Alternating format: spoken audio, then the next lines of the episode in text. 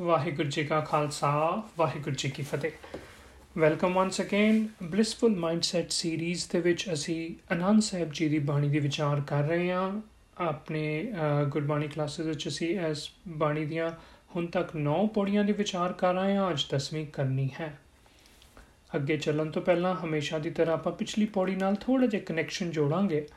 ਪਰ ਮੈਨੂੰ ਯਾਦ ਆਇਆ ਵੀ ਆਪਾਂ ਇੱਕ ਹੋਰ ਗੱਲ ਪਿਛਲੀ ਪੌੜੀ 'ਚ ਕੀਤੀ ਸੀ, ਉਹ ਸੀ ਵੀ ਜਦੋਂ ਆਪਾਂ ਆਵੋ ਸੰਤ ਪਿਆਰਿਓ, ਅਕਥ ਕੀ ਕਰਾਂ ਕਹਾਣੀ ਦੀ ਗੱਲ ਕੀਤੀ ਸੀ ਤੇ ਸਮਝਿਆ ਸੀ ਕਿ ਅਕਥ ਦੀ ਕਥਾ, ਅਕਥ ਦੀ ਕਹਾਣੀ ਤਾਂ ਇੱਕ ਗੱਲ ਹੈ, ਪਰ ਨਾਲ ਨਾਲ ਸਾਡੀ ਆਪਣੀ ਹਰ ਕਿਸੇ ਦੀ ਲਾਈਫ ਦੀ ਇੱਕ ਕਹਾਣੀ, ਇੱਕ ਸਟੋਰੀ ਵੀ ਹੈ। ਵਾਟਸ ਯੋਰ ਸਟੋਰੀ ਕੁਐਸਚਨ ਦਾ ਆਪਾਂ ਆਨਸਰ ਸਮਝਣ ਦੀ ਕੋਸ਼ਿਸ਼ ਕੀਤੀ। ਸੋ ਉਮੀਦ ਹੈ ਸਾਰਿਆਂ ਨੇ ਥੋੜਾ ਟਾਈਮ ਲਗਾਇਆ ਔਰ ਆਪਣੀ ਆਪਣੀ ਲਾਈਫ ਦੀ ਥੀਮ ਸਟੋਰੀ ਜਿਹੜੀ ਹੈ ਉਹ ਸਮਝ ਆ ਗਈ। ਤੇ ਗੁਰੂ ਗੁਰੂ ਅਮਰਦਾਸ ਜੀ ਦੀ ਲਾਈਫ ਤੋਂ ਜੇ ਸਿੱਖਣਾ ਹੈ ਨਾ ਬਾਈ ਚਾਂਸ ਜੇ ਤੁਸੀਂ ਚਾਹੋ ਕਿ ਉਹਨਾਂ ਦੀ ਲਾਈਫ ਦੀ ਸਟੋਰੀ ਕਿਸੇ ਦੇਖੋ, ਪਹਿਲੇ 60 ਸਾਲ ਤੱਕ ਜੇ ਆਪਾਂ ਗੱਲ ਕਰੀਏ ਤੇ ਉਹਨਾਂ ਦੇ ਜੀਵਨ ਦੇ ਵਿੱਚ ਉਹ ਇੱਕ ਨਾਰਮਲ ਗ੍ਰਸਤੀ ਜੀਵਨ ਬਿਤਾ ਰਹੇ ਸੀ। ਤੇ ਉਹਦੇ ਵਿੱਚ ਜੋ ਦੁਨੀਆ ਦੇ ਮਿੱਥੇ ਹੋਏ ਧਾਰਮਿਕ ਕੰਮ ਸੀ, ਜਿਹਦੇ ਵਿੱਚ ਕਿ ਤੀਰਥਾਂ ਤੇ ਜਾਣਾ, ਉਹ ਬੜਾ ਉੱਚਾ ਮੰਨਿਆ ਜਾਂਦਾ, ਉਹ ਕਰਦੇ ਸੀ। ਸੋ ਸੋ ਨਾਰਮਲ ਜੀ ਲਾਈਫ ਸੀ। ਉਹਨਾਂ ਦੀ ਪਹਿਲੇ 60 ਸਾਲ ਪਰ 60 ਇਅਰਸ ਤੋਂ ਬਾਅਦ ਜਿਹੜੀ ਉਹਨੇ ਲਾਈਫ ਦੇ ਵਿੱਚ ਚੇਂਜ ਬਦਲਾਵ ਟਰਾਂਸਫਰਮੇਸ਼ਨ ਆਇਆ ਨਾ, ਇਹ ਬੜਾ ਯੂਨੀਕ ਸੀ। ਉਹਨਾਂ ਦੀ ਲਾਈਫ ਦੇ ਥੀਮ ਹੀ ਐਸੀ ਕਿ ਕਿਵੇਂ ਉਹ 60 ਤੋਂ ਲੈ ਕੇ 72 ਇਅਰਸ ਤੱਕ ਗੁਰੂ ਅੰਗਦ ਦੇਵ ਜੀ ਮਹਾਰਾਜ ਜੀ ਦੇ ਨਾਲ ਰਹਿ ਕੇ ਉਹਨਾਂ ਦੀ ਸੇਵਾ ਕਰਦਿਆਂ ਨੂੰ ਤੋਂ ਸਾਰੀਆਂ ਗੱਲਾਂ ਸਮਝਦਿਆਂ ਗਿਆਨ ਲਿੱਤਾ ਤੇ ਫਿਰ 72 ਤੋਂ ਲੈ ਕੇ 95 ਇਅਰਸ ਤੱਕ ਆਪਣੀ ਲਾਈਫ ਦੇ ਵਿੱਚ ਉਹਨਾਂ ਨੇ ਜੋ ਗੁਰਗੱਦੀ ਦੀ ਜ਼ਿੰਮੇਵਾਰੀ ਹੈ, ਉਹ ਨਿਭਾਈ, ਉਹ ਗਿਆਨ ਨੂੰ ਵੰਡਿਆ, ਗੁਰਮਤਿ ਦਾ ਪ੍ਰਚਾਰ ਕੀਤਾ। ਸੋ, ਉਹਨਾਂ ਦੀ ਲਾਈਫ ਦੀ ਜੇ ਥੀਮ ਆਪਾਂ ਜਾਣੀਏ, ਉਹਨਾਂ ਦੀ ਸਟੋਰੀ ਜਾਣੀਏ ਗੁਰੂ ਪਾਤਸ਼ਾਹ ਦੀ, ਤੇ ਉਹਦੇ ਇੱਕ ਬੜੀ ਵਧੀਆ ਗੱਲ ਸਾਹਮਣੇ ਆਉਂਦੀ ਹੈ ਕਿ ਚੇਂਜ ਜਾਂ ਟਰਾਂਸਫਰਮੇਸ਼ਨ ਆਪਣੀ ਉਮਰ 'ਚ ਆਪਾਂ ਕਿਸੇ ਵੀ ਟਾਈਮ ਲਿਆ ਸਕਦੇ ਹਾਂ। ਬਸ਼ਰਤੇ ਅਸੀਂ ਬਦਲਣਾ ਚਾਹੀਏ। ਜਿਹੜਾ ਬਦਲਣਾ ਚਾਹੇਗਾ, ਉਹ ਆਪਣੀ ਟਾਈਮ ਉਮਰ ਦੇ ਵਿੱਚ ਲੇਟ ਲੇਟਰ ਸਟੇਜ ਤੇ ਜਾ ਕੇ ਵੀ ਬਦਲ ਸਕਦਾ ਹੈ ਔਰ ਬਿਲਕੁਲ ਟਰਾਂਸਫਾਰਮ ਕਰ ਸਕਦਾ ਆਪਣੀ ਲਾਈਫ ਨੂੰ। ਸੋ ਇਹ ਇਹ ਇਹ ਗੁਰੂ ਪਾਤਸ਼ਾਹ ਦੀ ਲਾਈਫ ਦੀ ਸਟੋਰੀ ਸੀ। ਸੋ ਆਪਾਂ ਆਪਣੀ ਲਾਈਫ ਦੀ ਸਟੋਰੀ ਸਮਝਣੀ ਹੈ ਤੇ ਜਿਹੜੀ ਕਨੈਕਸ਼ਨ ਜੋੜਨਾ ਹੁਣ ਪਿਛਲੀ ਪੌੜੀ ਦੇ ਨਾਲ, ਉਹ ਹੈ ਸੀ ਵੀ ਉੱਥੇ ਸਮਝਿਆ ਸੀ ਅਸੀਂ ਵੀ ਇਹ ਲਾਈਫ ਦੀ ਸਟੋਰੀ ਸਮਝਣ ਵਾਸਤੇ ਆਨੰਦ ਦੇ ਰਸਤੇ ਦੇ ਉੱਤੇ ਜਿਹੜੇ ਚੱਲਣਾ ਹੈ ਆਪਾਂ, ਉਹਦੀ ਜਿਹੜੀ ਕਹਾਣੀ ਹੈ, ਉਹਦੀ ਥੀਮ ਹੈ, ਉਹਨੂੰ ਸਮਝਣ ਵਾਸਤੇ ਕੀ ਕਰਨਾ ਪਏਗਾ? ਤਨ ਮਨ ਧਨ ਸਭ ਸੌਂਪ ਗੁਰ ਕੋ। ਗਿਆਨ ਗੁਰੂ ਦੇ ਅੱਗੇ ਸਮਰਪਣ ਕਰਨਾ ਪੈਣਾ ਇਹ ਜਿਹੜਾ ਸਮਰਪਣ ਹੈ, ਜਿਹੜਾ ਕਮਿਟਮੈਂਟ ਹੈ, ਜਿਹੜਾ ਸਰੈਂਡਰ ਕਰਨ ਦੀ ਗੱਲ ਹੈ ਨਾ, ਇਹਨੂੰ ਗੁਰਪਾਸ਼ਾ ਨੇ ਅੱਜ ਅੱਗੇ ਤੋਰਨਾ ਹੈ ਤੇ ਅੱਜ ਦੀ ਪੌੜੀ ਦਾ ਆਪਾਂ ਪਾਠ ਕਰਦੇ ਹਾਂ। ਏ ਮਨ ਚੰਚਲਾ, ਚਤਰਾਈ ਕਿਨੈ ਨਾ ਪਾਇਆ, ਚਤਰਾਈ ਨਾ ਪਾਇਆ ਕਿਨੈ, ਤੂੰ ਸੁਣ ਮਨ ਮੇਰਿਆ ਏ ਮਾਇਆ ਮੋਹਣੀ, ਜਿਨ ਏਤ ਪਰਮ ਪੁਲਾਇਆ। ਮਾਇਆ ਤਾਂ ਮੋਹਣੀ ਤਨੈ ਕੀਤੀ, ਜਿਨ ਠਗੌਲੀ ਪਾਈਆ। ਕੁਰਬਾਨ ਕੀਤਾ ਤਿਸੈ ਵਿਟੋ, ਜਿਨ ਮੋਹ ਮੀਠਾ ਲਾਇਆ। ਕਹੈ ਨਾਨਕ, ਮਨ ਚੰਚਲ ਚਤੁਰਾਈ, ਕਿਨੈ ਨ ਪਾਇਆ। ਸੋ ਇੱਥੇ ਆਪਣੇ ਮਨ ਨੂੰ ਸੰਬੋਧਨ ਕਰਕੇ ਗੁਰੂ ਅਮਰਦਾਸ ਜੀ ਮਹਾਰਾਜ ਇੱਕ ਸਲਾਈਟਲੀ ਡਿਫਰੈਂਟ ਡਾਇਰੈਕਸ਼ਨ ਲੈਂਦੇ ਹਨ, ਕਹਿੰਦੇ ਵੀ ਇਹ ਮਨ ਚੰਚਲਾ, ਚੰਚਲ ਹੁੰਦਾ ਹੈ ਮਤਲਬ ਜਿਹੜਾ ਜਿਹੜਾ ਸ਼ਰਾਰਤੀ, ਜਿਹੜਾ ਟਿਕ ਕੇ ਨਹੀਂ ਬੰਦਾ ਜਦੋਂ ਬੱਚਾ ਕੋਈ ਟਿਕ ਕੇ ਨਾ ਨਾ ਬੈਠੇ ਸ਼ਰਾਰਤਾਂ ਕਰੇ ਉਹਨੂੰ ਪਕਨੇ ਬੜਾ ਚੰਚਲ ਹੈ। ਐਸੇ ਹੀ ਤਰੀਕੇ ਸਾਡਾ ਮਨ ਨਾ ਟਿਕਦਾ ਨਹੀਂ ਹੈ। ਮਤਲਬ ਕਮਿਟਮੈਂਟ ਸਰੈਂਡਰ ਵਾਲੀ ਤੇ ਗੱਲ ਤੇ ਜੇ ਆਪਾਂ ਚੱਲੀਏ ਅੱਗੇ, ਤੇ ਅਸੀਂ ਸਾਨੂੰ ਕਮਿਟਡ ਰਹਿਣ ਨਹੀਂ ਦਿੰਦਾ ਹੈ ਮਨ। ਸਾਡਾ ਮਨ ਕੀ ਕਰਦਾ ਇਹ ਚਤੁਰਾਈਆਂ ਕਰਦਾ ਹੈ, ਚਤੁਰਾਈ। ਬਿੰਦੀ ਲਾ ਕੇ ਪੜਾਂਗੇ ਤੇ ਹੋਰ ਵੀ ਕਲੀਅਰ ਹੋ ਜਾਏ। ਕਿਨੇ ਨਾ ਪਾਇਆ। ਗੁਰੂ ਪਾਤਸ਼ਾਹ ਕਹਿੰਦੇ ਵੀ ਨਹੀਂ, ਇਹ ਚਲਾਕੀਆਂ ਦੇ ਨਾਲ ਮਨਾ ਆਪਾਂ ਨੂੰ ਪ੍ਰਾਪਤੀ ਨਹੀਂ ਹੋ ਸਕਦੀ। ਚਲਾਕੀਆਂ ਕਿਦਾਂ ਕਰਦਾ ਐਕਸਕਿਊਜ਼ਸ ਕਿਦਾਂ ਕਰਦਾ ਦੇਖੋ ਹੁਣ ਜਦੋਂ ਮੰਨ ਲਓ ਕਿਸੇ ਨੇ ਜਿਮ ਦੀ ਮੈਂਬਰਸ਼ਿਪ ਲਈ ਬੰਦਾ ਕਹਿੰਦਾ, ਮੈਂ ਆਪਣੀ ਪੂਰੀ ਕਮਿਟਮੈਂਟ ਦੇ ਨਾਲ ਨਾ ਆਪਣੀ ਹੈਲਥ ਦੇ ਪ੍ਰਤੀ ਮੈਂ ਮੈਂ ਜਿਮ ਜਾਇਆ ਕਰਾਂਗਾ।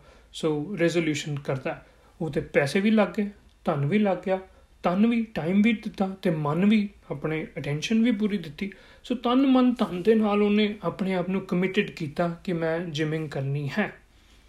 ਪਰ ਬੜੀ ਵਾਰੀ ਇਦਾਂ ਵੀ ਹੁੰਦਾ ਹੈ ਕਿ ਸ਼ੁਰੂ ਸ਼ੁਰੂ ਚ ਹਫਤਾ, ਦੋ ਹਫ਼ਤੇ ਤਾਂ ਬੜਾ ਜੋਸ਼ ਰਹਿੰਦਾ ਤੇ ਉਸ ਤੋਂ ਬਾਅਦ ਬੰਦਾ ਜਾਂਦਾ ਹੀ ਨਹੀਂ। ਕਦੀ ਕਦੀ ਕਈ ਲਰਨਿੰਗ ਕੋਰਸਸ ਵਿੱਚ ਵੀ ਇਦਾਂ ਹੁੰਦਾ, ਆਪਾਂ ਫੀਸ ਵੀ ਦੇ ਦਿੰਦੇ ਆ ਸਾਰਾ ਕੁਝ ਸ਼ੁਰੂ ਸ਼ੁਰੂ ਚ ਬੜੇ ਸ਼ੌਂਕ ਦੇ ਨਾਲ ਜਾਂਦੇ ਆ ਪਰ ਉਹ ਜਲਦੀ ਸਾਡੀ ਕਮਿਟਮੈਂਟ ਖਤਮ ਹੋ ਜਾਂਦੀ, ਰਹਿੰਦੀ ਨਹੀਂ ਬਹੁਤੀ ਤੇ ਤੇ ਉਹ ਕੋਰਸ ਇਦਾਂ ਹੀ ਵੇਸਟ ਵੀ ਹੋ ਜਾਂਦਾ। ਸੋ ਇਹ ਕਿਉਂ, ਕਿਉਂਕਿ ਜਿਹੜਾ ਸਾਡਾ ਮਨ ਹੈ ਨਾ, ਇਹ ਲੱਭਦਾ ਹੈ ਐਕਸਕਿਊਜ਼ਸ ਹੈ ਇਹ ਸਾਨੂੰ ਹੋਰ ਹੋਰ ਗੱਲਾਂ ਦੇ ਵੱਲ ਭਟਕਦਾ ਰਹਿੰਦਾ, ਟਿਕਦਾ ਨਹੀਂ ਹੈ। ਗੁਰੂ ਪਾਤਸ਼ਾਹ ਇੱਥੇ ਮਨ ਦੀ ਇਸ ਬਿਰਤੀ ਨੂੰ ਸਾਨੂੰ ਸਾਹਮਣੇ, ਸਾਡੇ ਸਾਹਮਣੇ ਕਹਿ ਲੋ ਵੀ ਹਾਈਲਾਈਟ ਕਰ ਰਹੇ ਨੇ। ਤੇ ਕਿਵੇਂ ਸਮਝਾਉਂਦੇ ਨੇ? ਕਹਿੰਦੇ, ਮਨਾ ਚਤਰਾਈ ਨਾ ਪਾਇਆ ਕਿਨੇ। ਇਦਾਂ ਦੀ ਚਲਾਕੀਆਂ ਮਾਰਾਂਗੇ ਨਾ ਆਪਾਂ। ਮੰਨ ਲਓ ਆਪਾਂ ਕੋਈ ਚੀਟ ਡੇ ਆ, ਹੁਣ ਹੁਣ ਉਧਰੋਂ ਆਪਾਂ ਕਮਿਟਮੈਂਟ ਕੀਤੀ ਹੈ ਵੀ ਹੈਲਦੀ ਰਹਿਣਾ, ਪਰ ਉਧਰੋਂ ਆਪਾਂ ਕਿਹਾ ਵੀ ਚਲੋ ਅੱਜ ਜਿਮ ਛੱਡੋ, ਅੱਜ ਨਾ ਕੁਝ ਹੋਰ ਕੰਮ ਕਰਦੇ ਆ ਚੀਟਿੰਗ ਕਰਕੇ। ਉਹ ਜਿਹੜਾ ਮਨ ਦੀ ਚੀਟਿੰਗ ਦੀ ਜਿਹੜੀ ਬਿਰਤੀ ਹੈ ਉਹ ਫਿਰ ਉਹਨੂੰ ਆਪਣੇ ਮੰਜ਼ਿਲ ਤੱਕ, ਆਪਣੇ ਗੋਲ ਤੱਕ ਨਹੀਂ ਪਹੁੰਚਣ ਦਿੰਦੀ।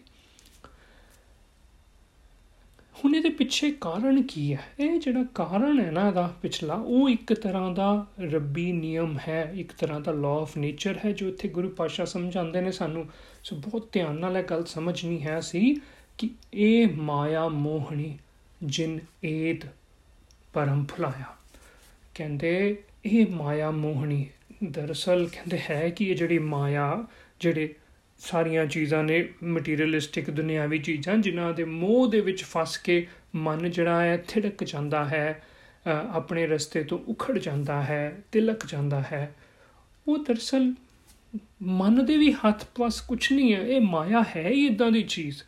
ਇਹ ਦੁਨੀਆ ਦੀਆਂ ਅਟਰੈਕਸ਼ਨਸ ਹੈ ਹੀ ਇਦਾਂ ਦੀਆਂ ਨੇ, ਇਹਨਾਂ ਦਾ ਕੰਮ ਹੀ ਇਹ ਹੈ ਕਿ ਇਹਨਾਂ ਨੇ ਮਨ ਨੂੰ ਆਪਣੇ ਰਸਤੇ ਤੋਂ ਥਿੜਕਾਣਾ ਹੈ। ਇਹ ਮਾਇਆ ਮੋਹਣੀ ਜਿਨ ਏਤ ਜਿਸ ਨੇ, ਜਿਸ ਮਾਇਆ ਨੇ ਏਤ ਮਤਲਬ ਇਸ ਮਨ ਨੂੰ ਪਰਮ ਭੁਲਾਇਆ ਪਟਕਾ ਦਿੱਤਾ। ਇਹਨੂੰ ਇਹਨੂੰ ਕਨਫਿਊਜ਼ਨ ਦੇ ਵਿੱਚ ਪਾਤਾ, ਇਹਨੂੰ ਆਪਣੇ ਗੋਲ ਦੇ ਵਾਲੇ ਰਸਤੇ ਤੋਂ ਹਟਾ ਦਿੱਤਾ। ਤੇ ਇਹ ਇੱਕ ਕੁਦਰਤੀ ਨਿਯਮ ਹੈ, ਇਹ ਇੱਕ ਲਾਅ ਆਫ ਨੇਚਰ ਹੈ ਕਿ ਮਾਇਆ ਜਿਹੜੀ ਹੈ ਉਹ ਮੋਹਣੀ ਮੋਹਣੀ ਮਤਲਬ ਅਟਰੈਕਸ਼ਨ ਬਣ ਕੇ ਆਂਦੀ ਹੈ। ਇਹ ਵਰਲਡਲੀ ਚੀਜ਼ਾਂ ਜਿਹੜੀਆਂ ਨੇ, ਇਹ ਬੰਦੇ ਨੂੰ ਆਪਣੇ ਰਸਤੇ ਤੋਂ ਡਿਸਟਰੈਕਟ ਕਰਦੀਆਂ ਹਨ ਡਿਸਟਰੈਕਸ਼ਨ ਬਣ ਜਾਂਦੀਆਂ ਹਨ। ਤੇ ਪਰ ਜੇ ਦੇਖਿਆ ਜੇ ਤੇ ਇਹ ਮਾਇਆ ਦੇ, ਇਹ ਵਾਲਾ ਜਿਹੜਾ ਰੂਪ ਹੈ ਅਟਰੈਕਸ਼ਨ ਜਾਂ ਡਿਸਟਰੈਕਸ਼ਨ ਵਾਲਾ ਕਿਵੇਂ, ਕਿੰਨੇ ਬਣਾਇਆ? ਕਹਿੰਦੇ ਇਹ ਵੀ ਤਾਂ ਰੱਬੀ ਨਿਯਮਾਂ ਦੇ ਵਿੱਚ ਹੀ ਹੈ ਨਾ, ਮਾਇਆ ਤਾਂ ਮੋਹਣੀ ਤਿਨਾ ਕੀਤੀ। ਕਹਿੰਦੇ ਇਹ ਤਾਂ ਰੱਬ ਜੀ ਦੇ ਹੀ ਬਣਾਏ ਹੋਏ ਲਾਜ਼ ਦੇ ਵਿੱਚ ਹੀ ਹੈ, ਮਾਇਆ ਇਦਾਂ ਦੀ ਹੀ ਹੈ ਕਿ ਇਹਦਾ ਕੰਮ ਹੀ ਇਹੀ ਹੈ ਡਿਸਟਰੈਕਟ ਕਰਨਾ। ਮਾਇਆ ਤਾਂ ਮੋਹਣੀ ਤਿਨਾ ਕੀਤੀ, ਜਿਨ ਠਗੋਲੀ ਪਾਈਆ। ਕਹਿੰਦੇ ਠਗੋਲੀ ਹੁੰਦਾ ਠੱਗ ਦੀ ਬੂਟੀ। ਐਕਚੁਅਲੀ ਕੀ ਹੁੰਦਾ ਸੀ, ਜੇ ਕਿਸੇ ਨੂੰ ਠੱਗਣਾ ਹੁੰਦਾ ਸੀ ਨਾ ਤੇ ਉਹਨੂੰ ਨਸ਼ਾ ਦੇ ਕੇ, ਉਹ ਨਸ਼ੇ ਵਾਲੀ ਜਿਹੜੀ ਦਵਾਈ ਪਾ ਦਿੰਦੇ ਸੀ ਉਹਦੀ ਡਰਿੰਕ ਦੇ ਵਿੱਚ ਆਪਾਂ ਕਹਿੰਦੇ ਆ ਜਿੱਦਾਂ ਅੱਜ ਵੀ ਇਹ ਚੀਜ਼ਾਂ ਚੱਲਦੀਆਂ ਨੇ, ਕਿਸੇ ਨੂੰ ਨੁਕਸਾਨ ਪਹੁੰਚਾਉਣਾ ਲੁੱਟਣਾ ਹੋਏ ਤੇ ਉਹਨੂੰ ਪਹਿਲਾਂ ਨਸ਼ਾ ਦੇ ਕੇ ਬੇਹੋਸ਼ ਕਰ ਦਿੱਤਾ ਜਾਂਦਾ। ਸੋ ਉਹ ਜਿਹੜੀ ਚੀਜ਼ ਹੈ ਨਸ਼ਾ ਦੇ ਕੇ ਬੇਹੋਸ਼ ਕਰਨ ਵਾਲੀ, ਉਹਨੂੰ ਕਿਹਾ ਜਾਂਦਾ ਠਗੌਲੀ। ਕਹਿੰਦੇ ਸੰਸਾਰ ਦੇ ਵਿੱਚ ਨਾ ਰੱਬ ਜੀ ਵੱਲੋਂ ਹੀ ਮੰਨ ਲਓ ਇਹ ਜਿਹੜੀ ਮਾਇਆ ਹੈ, ਇੱਕ ਤਰ੍ਹਾਂ ਦੀ ਉਹ ਠੱਗ ਬੂਟੀ ਹੈ।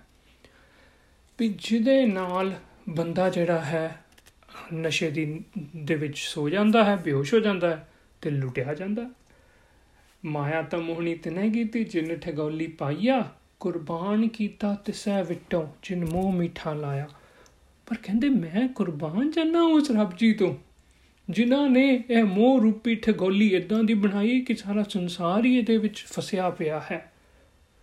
ਇਹ ਬੜੀ ਸਮਝਣ ਵਾਲੀ ਗੱਲ ਹੈ ਵੀ ਗੁਰੂ ਪਾਤਸ਼ਾਹ ਮਤਲਬ ਇੱਕ ਤਾਂ ਹੁੰਦਾ ਨਾ ਵੀ ਆਪਾਂ ਕਹਿੰਦੇ ਵੀ ਵੀ ਸਾਰੀਆਂ ਚੰਗੀਆਂ ਚੰਗੀਆਂ ਚੀਜ਼ਾਂ ਰੱਬ ਨੇ ਦਿੱਤੀਆਂ, ਉਹਦੇ ਥੈਂਕਸ ਕਰੀਏ।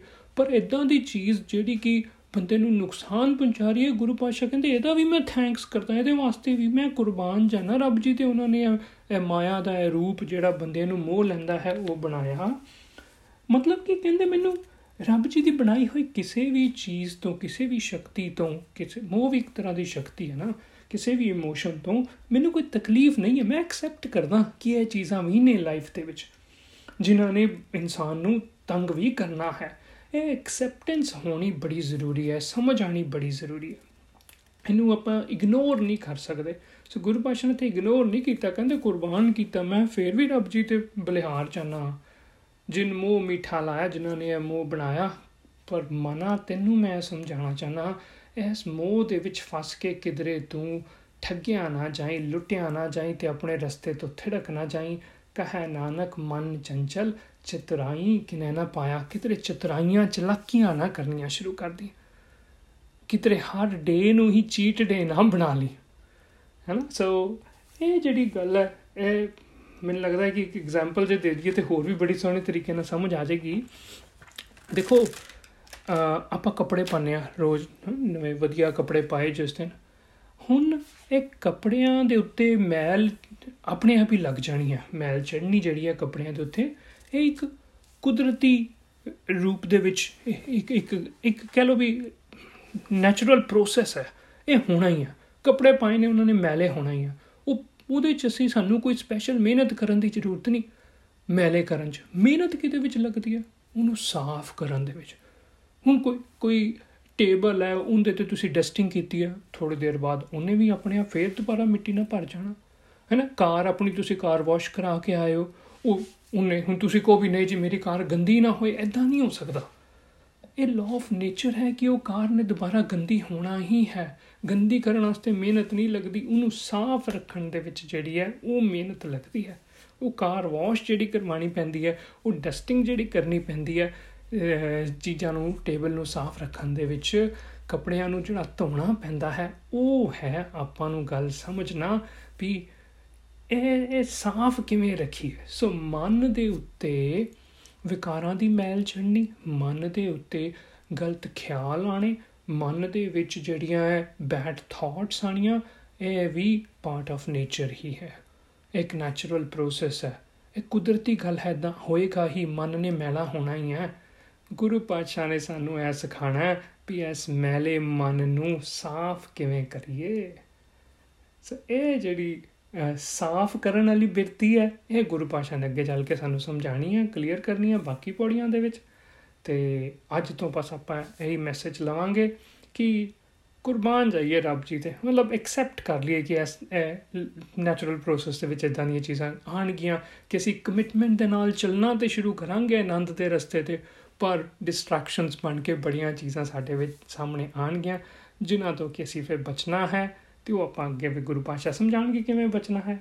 ਅੱਜ ਇੱਥੇ ਸਮਾਪਤੀ ਹੈ ਜੀ। ਵਾਹਿਗੁਰੂ ਜੀ ਕਾ ਖਾਲਸਾ, ਵਾਹਿਗੁਰੂ ਜੀ ਕੀ ਫਤਿਹ।